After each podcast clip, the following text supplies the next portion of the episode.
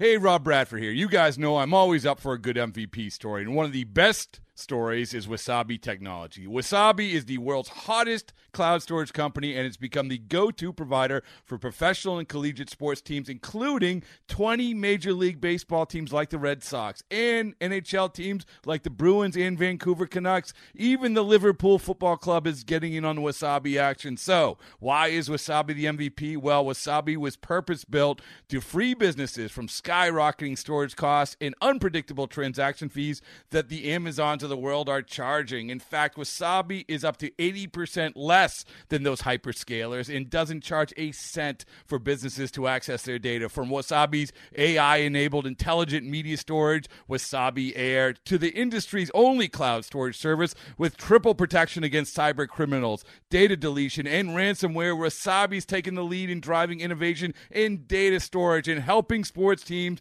to unleash the power of their data. Wasabi, another Boston based championship team. The Twins and Royals Saturday from Kansas City. It's a 1 0 Royals lead with Jakob Junis on the mound until Eduardo Escobar steps to the plate for Minnesota.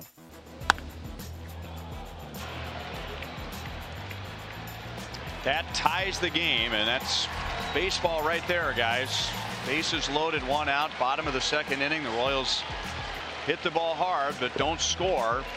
And it always seems like when that happens, the opponent answers right away, and Escobar makes it a 1 1 game.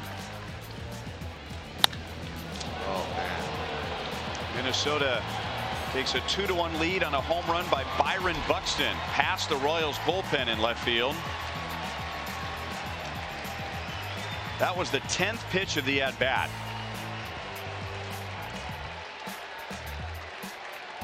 That Salvy throwout was huge.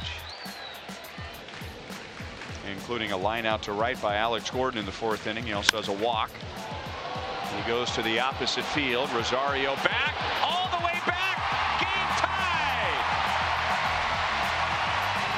It's been a while, but Alex knows his way around the bases. And the Royals have tied the game at two in the bottom of the seventh inning. Oh, nothing like a nice parting gift for Berrios there and a beautiful swing by Alex. July 3rd's been a long time at Seattle. 169 at bats. Hosmer, ground ball, base hit center field.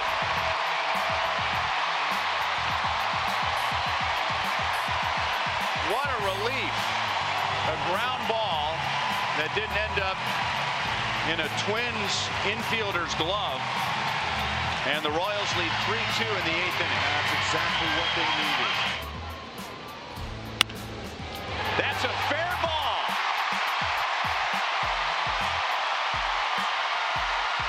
It's the first hit for Salvador Perez in this series, and he picked the right time. The Royals take a 4-2 lead. The Royals get to the Twins bullpen and pick up a 5 2 victory on Saturday. Lorenzo Cain goes 3 for 4 with a run scored. Eric Hosmer 3 for 3 with an RBI. Jake Junis was solid in a no decision, 6 and a third, 8 hits, 2 runs, a walk. And striking out 7, Jose Berrios, a tough no decision. He had the lead. He goes 7 innings, 8 hits, 2 runs, 2 walks, and a strikeout. The Royals get to the Minnesota bullpen and they pick up a 5 2 victory on Saturday night. After the game, here's Royals manager Ned Yost. I thought he pitched great. I really did. You know, the two solo homers. One was kind of a rolling curveball to um, uh, Escobar, and then I think it was a fastball up. But outside of that, you know, he just had it all going for him, you know, and uh, you know, he works that slider to both sides of the plate, spots his fastball really well, and um, just gave us exactly what we needed. You know, we were thin in the back end of our pen today, and uh, you know, we needed some depth from from our starter, and uh, he provided it for us. You know, the things that go unnoticed in that game was he did a phenomenal job of pitching around. I think it was Escobar at that time. Uh, uh, you know, he was not going to give in to him, especially after he had hit a home run off him.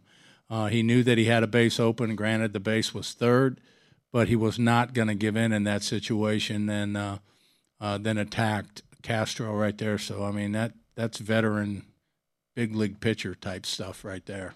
A lot of line drives. We had opportunities. Uh, Whit, you know, smoked a one hopper with the bases loaded for a double play. Moose first and third, uh, you know, hit a ball that Mauer had to dive for and catch. And uh, you, but um, you know, our guys do a good job of staying after it, and uh, finally broke through there in the eighth. Eric Hosmer continued his great season, going three for three with a run and an RBI, and talks about the win after the game. Uh, he's a big threat. You know, obviously he's got uh, some of the best speed in the league, so you're just looking for something up right there to drive, and uh, he's like an offensive closer. Every time he comes in there, you're pretty confident it's going to get a, a, run for us. How confident were you guys too? Because even though it was only a couple of runs against Berrios, everyone top to bottom was hitting the ball hard all night long. Yeah, it was uh, one of those nights. You know, we hit like four or five line drives left field, a bunch of diving plays by Joe at first. So uh, you just keep plugging away, hope they fall, and that's all we did. How much has Jakob Junis in his rookie year meant to this team? Uh, he's done uh, a great.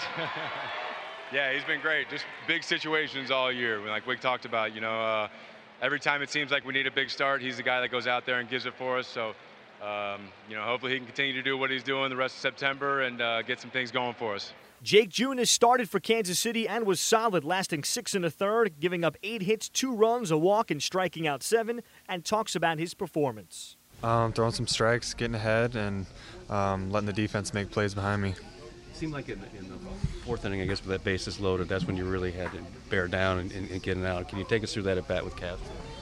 Um, Castro. Wasn't that just one pitch? I think I think it was one pitch. Uh, we tried going fastball up and in, and um, I think it, it, was just up somewhere, and he popped it up. Thankfully, um, got out of it without having to throw too many pitches at a bat. How big was that overturn at second base that inning too?